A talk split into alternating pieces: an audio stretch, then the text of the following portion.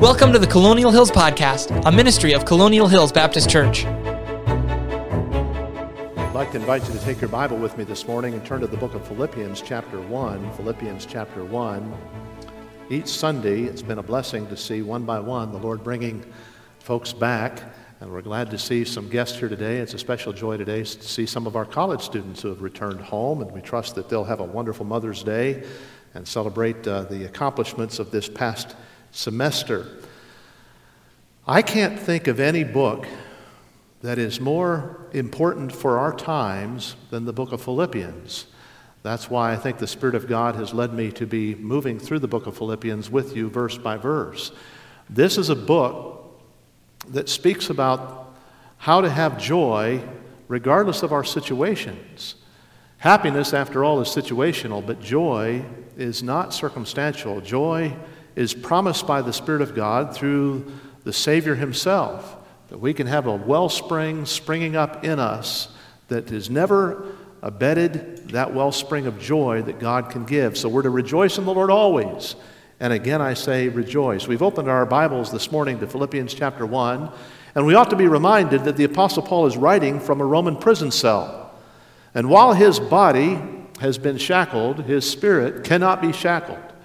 And the joy that flows from the Apostle Paul flows to our hearts again this morning as we open to Philippians chapter 1 and we begin our reading in verse 27, where we discover how to find joy in integrity. How to find joy in integrity. Philippians 1, beginning in verse 27.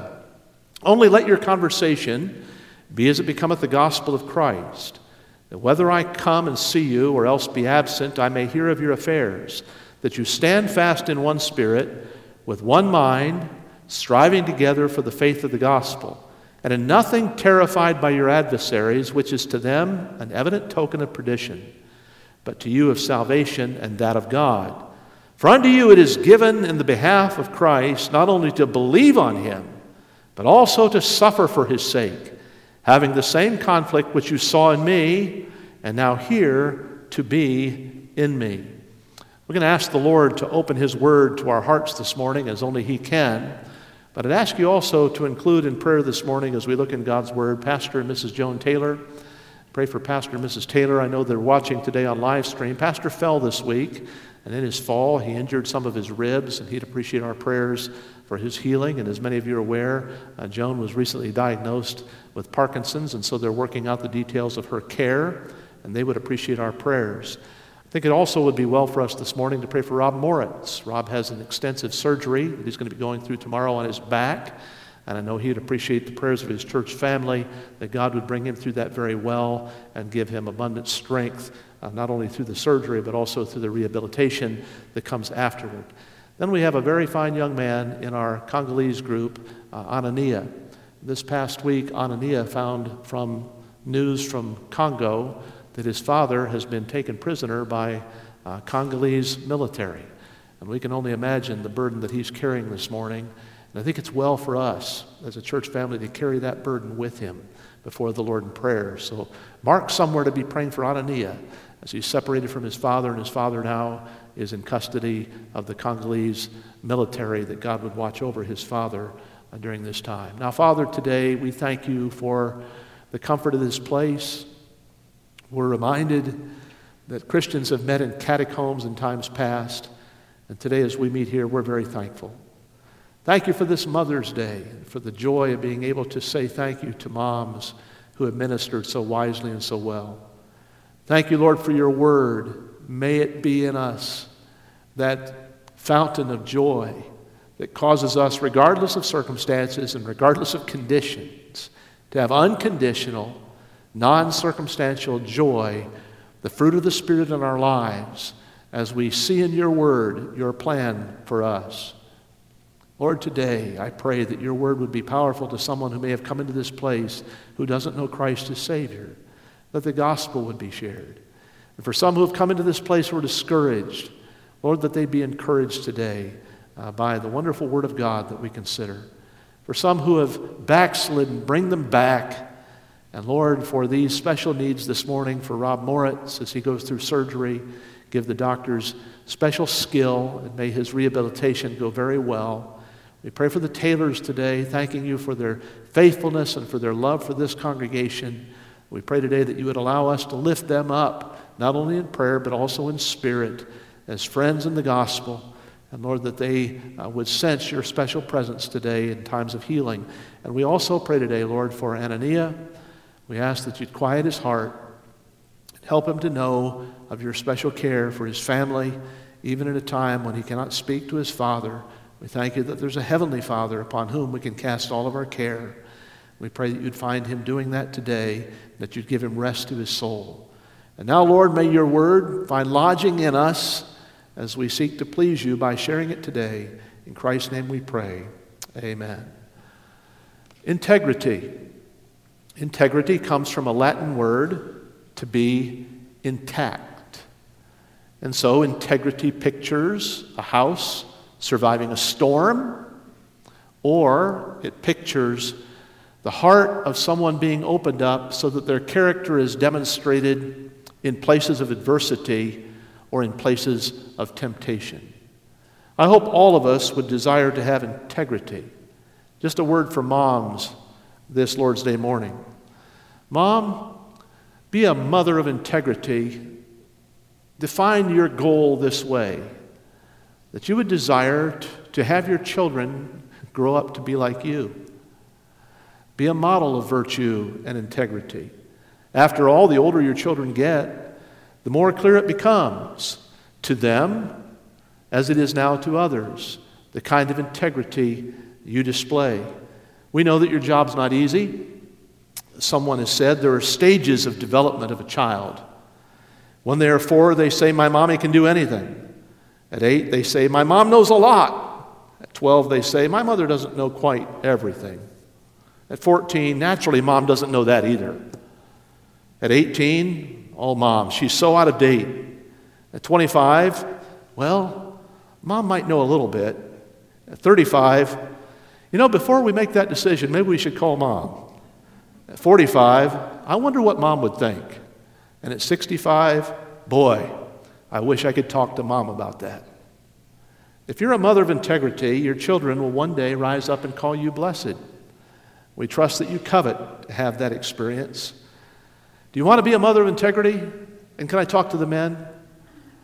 Do you want to be a man of integrity, the same on the inside as you are on the outside? The evidence of God's grace being demonstrated through you when challenges are faced, being intact when challenges come. So we open our Bibles to Philippians chapter 1 this morning. The Apostle Paul is concerned that the Philippians find joy in integrity. Now, the Apostle Paul has been writing very autobiographically. He has said in verse 12, for instance, the things which happened unto me. He talks about his confidence in the Lord that the one who has begun a good work will continue it. He thanks the Philippians for their faithfulness, demonstrating that his prayers are for them always. He's been writing very autobiographically. But as we come to the 27th verse, we find this little word only. And that little word ought to us put up a flag in our minds that says, He's saying, pay attention. He's saying, focus in right now, and he's about to write applicationally. He moves from an autobiographical section to an applicational section in the last verses of Philippians chapter 1. He's concerned that the Philippians find joy in integrity, and we ought to be concerned about that as well.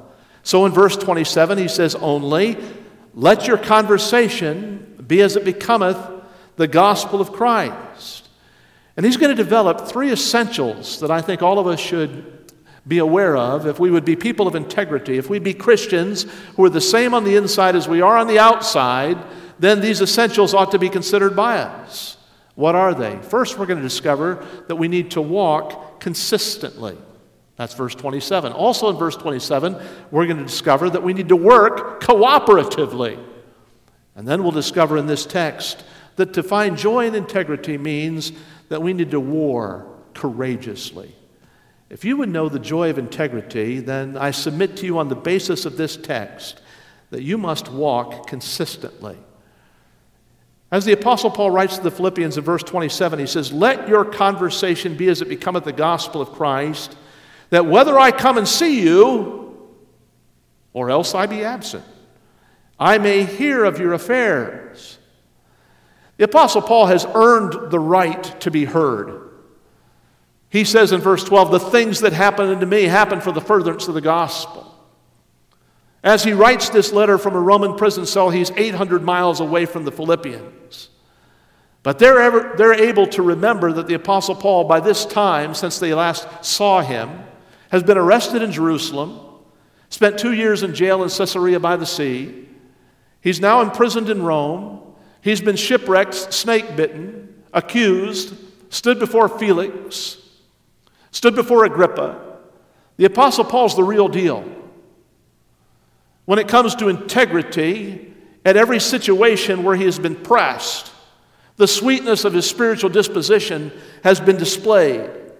And so he writes to these, the Philippians, and the Spirit of God applies this to us as well. And the appeal that we see immediately is that we must walk with consistency. Paul says to the Philippians, Whether I come and see you, or else be absent. Walk consistently. It's like a parent who says to a child, Now I'm going away for a little bit, so you kids behave. Or a teacher who says to a class, I'm stepping out for just a moment to talk to another teacher or a student out in the hallway, so you guys behave in my absence. The Apostle Paul is saying, I'm not there with you, but my challenge, based on my own behavior, by the power of the Spirit of God to you, is that you, as a believer, walk consistently. And the Apostle Paul is led by the Spirit of God to provide some motivations for that instruction. And so we discover the motivations in this text. He motivates them to walk consistently because of their citizenship, and he motivates them to walk consistently because of the commission that they've been given. Notice with me, we are to walk consistently because of our citizenship. Verse 27 Only let your conversation now, for us in the English speaking world, typically when we read the word conversation, we think of speaking to someone, having a dialogue. But the word conversation that's being used here in the original language is the word politeuo. You hear the word politic there? The Greek word polis means city. We're in Indianapolis this morning, the city of Indianapolis. The city of Minneapolis has that same common Greek word, polis, city. But politeuo is broader than that. Politeuo speaks of the body, body politic, it speaks often of citizenship. And so, as the Apostle Paul is writing to the Philippians, he's appealing to them on the basis of citizenship, but not Philippian or Roman citizenship. And the Philippians knew Roman citizenship very well. They were so proud in Philippi to be a colony of Rome. In the midst of the Grecians, the city of Philippi was a Roman colony. What does that mean? In the history of the Philippians, there had been battles and even civil wars that led the Philippians to have this position that they thought to be very important. If you were born in the city of Philippi, you were born a Roman citizen. In fact, your name was put on the roll as a Roman citizen in Rome, 800 miles away. You had all of the rights of Roman citizenship, and those rights were huge and coveted. You remember in Acts chapter 16, the Apostle Paul had been taken prisoner in Philippi, how he had been beaten and mistreated until he told the Philippians that I, being a Roman, have been treated this way, and immediately their demeanor toward the Apostle Paul changed. Here in this passage, the Apostle Paul is appealing to the Philippians on the basis of their citizenship, but not on the basis of their Philippian citizenship. Their Philippian citizenship allowed them to be citizens of Rome, but here he's speaking to them of their Christian citizenship, that they're citizens of heaven. Come over with me for just a moment to Philippians chapter 3. Philippians chapter 3. In the 20th verse of Philippians chapter 3, the same word is discovered. The Apostle Paul, clearly here, is appealing to the Philippians to let their minds go beyond the joy of Roman citizenship and let their minds dwell on the fact of their heavenly citizenship when he says, Our conversation, our politeuo, is in heaven, from whence also we look for the Savior, the Lord Jesus Christ, who will change our vile body, that it may be fashioned like unto his glorious body. The Philippians had great honor in being Roman citizens, but they had greater honor in that they were heavenly citizens. Listen carefully this morning. We're living in a time where many people in America are talking about a nation on the brink. As people evaluate political circumstances, there's no end of discussion, dialogue, and upheaval. Many people believe our country is on the precipice. As we read the Apostle Paul's challenge to the Philippians, we need to be reminded that we have not only the joy of American citizenship, but if we've come to Christ as Savior, we have a far more lasting, far more wonderful, far more enduring citizenship. We are citizens of heaven. What a blessing in a time of political upheaval to be reminded this morning that our motivation for living consistent lives is a motivation of citizenship from heaven. And do you realize 2 Corinthians 5 says in verse 20? Now then, ye are ambassadors of Christ, as though God did speak through us. Be ye reconciled unto God. Philippians chapter 5 reminds us we're not just citizens, but we're ambassadors. We are Christians given an opportunity to represent the citizenship of heaven to those who are citizens of earth. What a privilege. There are those in this room today who have come through refugee camps to come to America. There are those in this room today who recently, in recent months, have celebrated having American citizenship. And while we rejoice in our American citizenship, and we really do, we rejoice even more in our heavenly citizenship. The first time I went to India, my host said to me, Now, tomorrow the police are going to be coming and they want your passport. I thought, what? When I travel abroad, I always carry my passport with me all the time. I never lock it up in a safe, it is always with me. Why? Because that navy blue cover with that embossment on it that says United States of America is a comfort blanket to me. Whether I'm in Myanmar or Cambodia or Zimbabwe, places that are kind of precarious sometimes, and so when my Indian host said, Now the police are going to be taking your passport to the police station tomorrow, they're going to want to scan it and register your visit here, my immediate response was, Hey, can I go with my passport? I don't want it to go without me. Because for me, that passport is always my ticket home. It tells me that I have a promise the promise of fellow citizens and the government of my country to, even in far off places, be concerned about my welfare. Friend, we have a heavenly citizenship, and the promise of that heavenly citizenship is found in this blessed book. The promises here are all those who call upon the name of the Lord will be saved. And Ephesians chapter 2 reminds us in verse 19 that we're fellow citizens with the saints. What privileges we enjoy. Why should we be motivated to live consistent lives? We are citizens of heaven here on earth. And more than that, this passage says, be motivated because of this. Walk consistently because of your commission. Let your conversation be as it becometh the gospel. The word becometh there should be considered carefully. You might say to someone, Oh, that color is becoming on you. Or, That's a very becoming outfit that you're wearing today. And we'd immediately know that it displays that person well. Even so, this passage is saying, You're to be one upon whom the gospel is becoming, and through whom the gospel is becoming. In other words, the good news of the gospel ought to radiate through you. You're the light of the world. The good news of the gospel ought to be spoken by you that there's forgiveness of sin.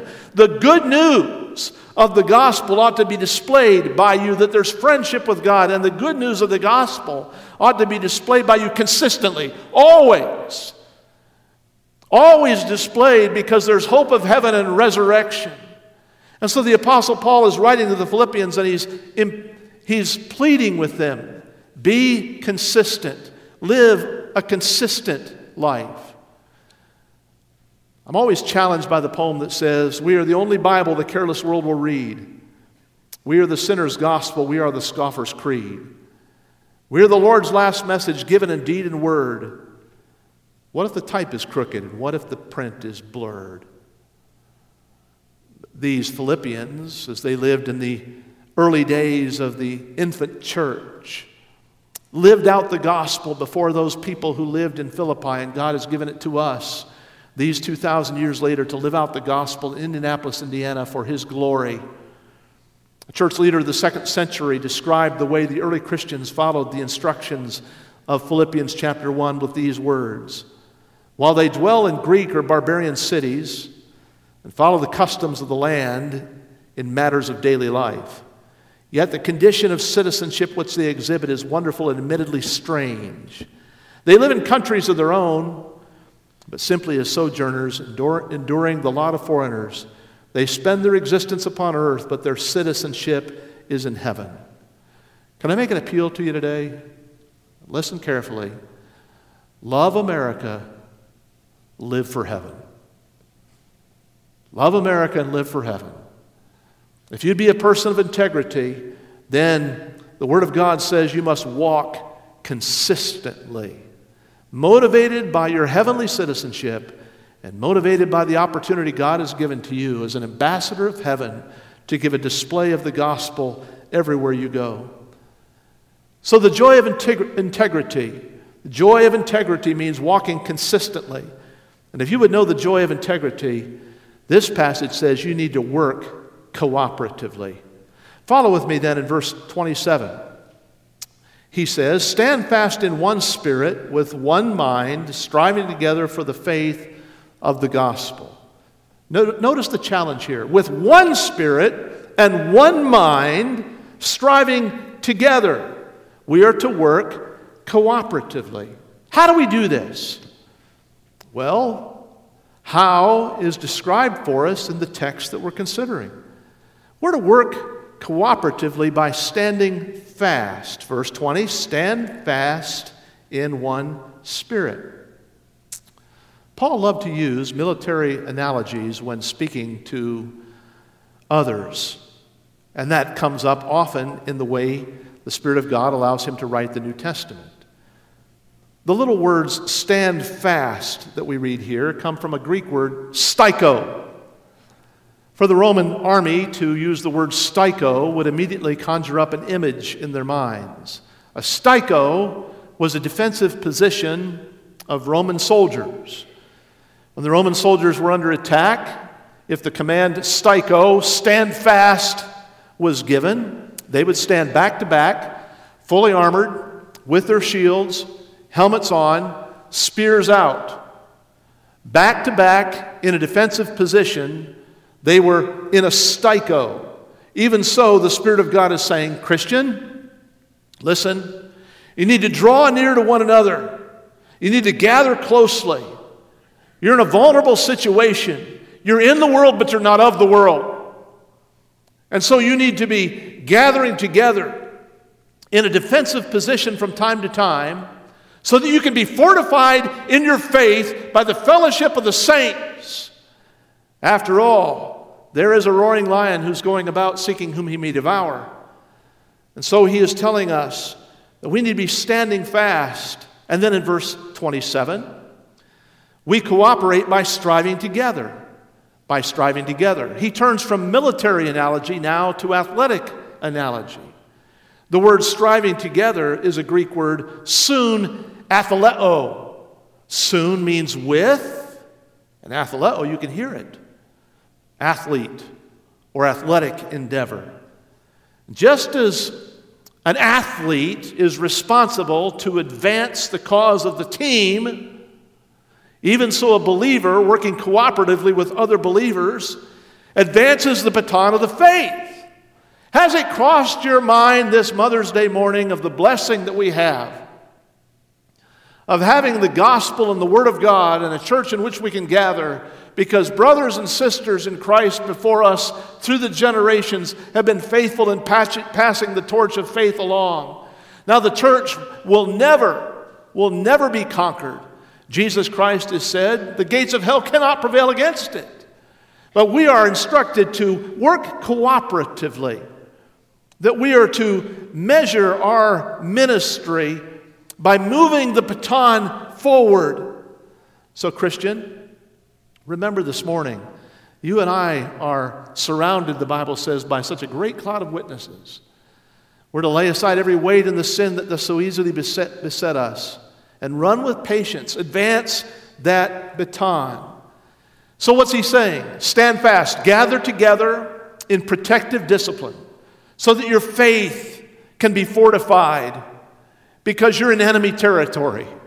And then advance the gospel with athletic discipline so that someone else will be the recipient of you passing along the baton of faith and passing along that baton of faith with wisdom. This is the challenge. But listen, when the church is divided, the cause suffers. When there are schisms among our ranks, tensions between believers, somehow we've forgotten the instruction that ought to bring us joy the instruction of integrity that's necessary for the advancement of the cause of Christ. Hey, friends, we have a common enemy, and the common enemy is the world, the flesh, and the devil. It's not the person sitting on the other side of the room.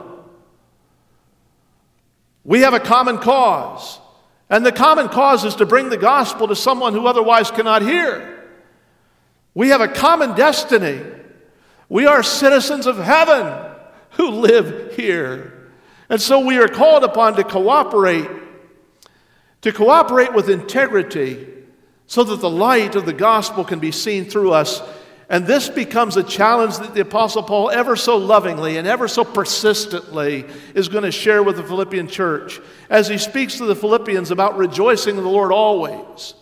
He speaks to them also, of letting this mind be in them which was also in Christ Jesus. And in Philippians chapter 2, he's going to say, Let each esteem others better than themselves, serve one another. And in Philippians chapter 4, he's going to talk to Euodias and Syntyche and ask them that they be of the same mind. So I have a question I need to ask this morning. How are you doing in your relationship with other believers? Are they a point of tension for you or a point of blessing for you? Are you relationally at peace with your fellow citizens of heaven? The challenge that we're being given in this passage is to walk consistently. And the challenge is to work cooperatively and if the Spirit of God this morning challenges your heart, because when I ask the question, are you getting along with your fellow believers, and a name crops to your mind, it's time for that conviction to be dealt with. It's time for you to say, Lord, don't let me drop the baton because I'm so frail in spirit that I can't get along with my fellow believers. Pastor Phelps, that's pretty strong. That's the Word of God. The Word of God for us for this hour is for us to advance the cause of Christ by walking consistently in integrity and working cooperatively. And friend, if you would know the joy of integrity, you must war courageously. In verse 28, and in nothing terrified by your adversaries, which is to them an evident token of perdition, but to you of salvation and that of God. For unto you it is given on the behalf of Christ not only to believe on him, but also to suffer for his sakes. In nothing terrified. The word terrified there pictures horses being spooked and galloping away in a stampede. And so the Spirit of God is saying, don't let outside forces cause the people of God to be so frightened that they find themselves in an unsaintly stampede, in nothing terrified. So, how exactly are we to war courageously? Well, the answer is found in the passage. First, we all need to expect to encounter persecution. Verse 28 says, Don't be terrified by your adversaries. An adversary is somebody who's opposed to your progress. An adversary is somebody who's opposed to your position. An adversary is somebody who can be opposed to you and the gospel that you represent. For the Philippians, they well understood political opposition and political adversaries. The Apostle Paul knew the danger of political adversaries very well. After all, these were the times of Nero. And the Roman Emperor Nero in 67 AD is going to set Rome on fire and it's going to burn for nine days. And at the end of the fire, Pharaoh, looking for a group upon which he could cast the blame found the Christians, this little sect of religious believers, and blamed the Christians for the fires of Rome. And people picked up on that political accusation. They picked up on it so much that some believers, according to Foxe's Book of Martyrs in the times of Nero, were wrapped in wild animal skins and fed to the dogs. Other believers in the times of Nero wore tar covered garments or wax covered garments as they were put on torch stakes in the emperor's gardens and burned for their faith. The Philippians knew what it meant to be in danger of being terrified by their adversaries. Currently, listen, there are those in this room who are wondering I wonder if I'll lose my job if my company turns against my Christian values. There are some who are wondering, I wonder if I'll lose an opportunity for educational advancement if the school that I go to hardens itself against my Christian values. I wonder how I'll endure the scoffing of family members who think it's such a silly thing for me to even be in church on a Mother's Day morning. In nothing, terrified by your adversaries. Don't let those outside forces cause an unsaintly stampede. Stand fast. What a blessing it is to gather together and have our faith fortified so we can scatter out to have the gospel brought forward, knowing that we will encounter persecution. John Wesley was so used to encountering persecution as he advanced the gospel he was riding on his horse one day to his next appointment to preach, and it suddenly dawned on him it's been three days. it's been three days since anyone was cruel to me because I'm a gospel preacher. Wow, three whole days. And then he thought, I must be doing something wrong. He honestly got down off his horse and got on his knees and he prayed, Lord, if I have wandered from the boldness that you want me to exhibit, forgive me. Lord, if there's something in my heart that's causing me to be accepted by the world round about me, forgive me. While he was on his knees, someone saw him there. They didn't hear him praying, but the person was an unbeliever who very much hated what Wesley stood for. And he picked up a rock while Wesley was on his knees and threw the rock at Wesley. Wesley moved out of the way and got up and said, Thank you, Lord. I know I'm right with you today. Dear Christian friend, the Bible says all those who live godly for Christ Jesus will suffer persecution. Are we willing? This passage says not only will you expect persecution, but you should expect to endure pain. Verse 29 Unto you it's given in the behalf of Christ, not only to believe on him, but also to suffer for his sake. I circle in my Bible the word given. It's an amazing word. It's the word from which we get our word charismatic or charis or grace. It's a word that pictures something good being given to us. And of course, we would agree that it's good that we've been given salvation. We've been given on behalf of Christ not only to believe in Him, that's our salvation, but good that we would suffer for His sake. Yes, that's how the Christian's supposed to look at suffering. Thank you, Lord. For after all, James chapter 1 says it's the trials of our faith that bring blessings. And so when the trials of our faith set upon us, we're to count it all joy. Thank you, Lord, for counting me worthy to endure pain. And remind me, Lord, that I'm suffering it for your sake, that through me, through the integrity of this moment, the gospel might shine more clearly. If we're to war courageously, then we expect persecution and we endure pain. And this passage says we expect to emulate the Apostle Paul. For unto you it's given on behalf of Christ not only to believe on him and suffer for his sake, having the same conflict which you saw in me. What? Verse 12 of this passage, Paul says, The things which happened unto me. Those things which happened unto the Apostle Paul, his imprisonment, his trials, his shipwrecks, his afflictions, his beatings. Then, for the Christian to war courageously, there ought to be an expectation, oh God, find me worthy to also be one who would endure for the name of the Savior, who endured the cross for my sin, who died in my place who's gone to prepare a place for me.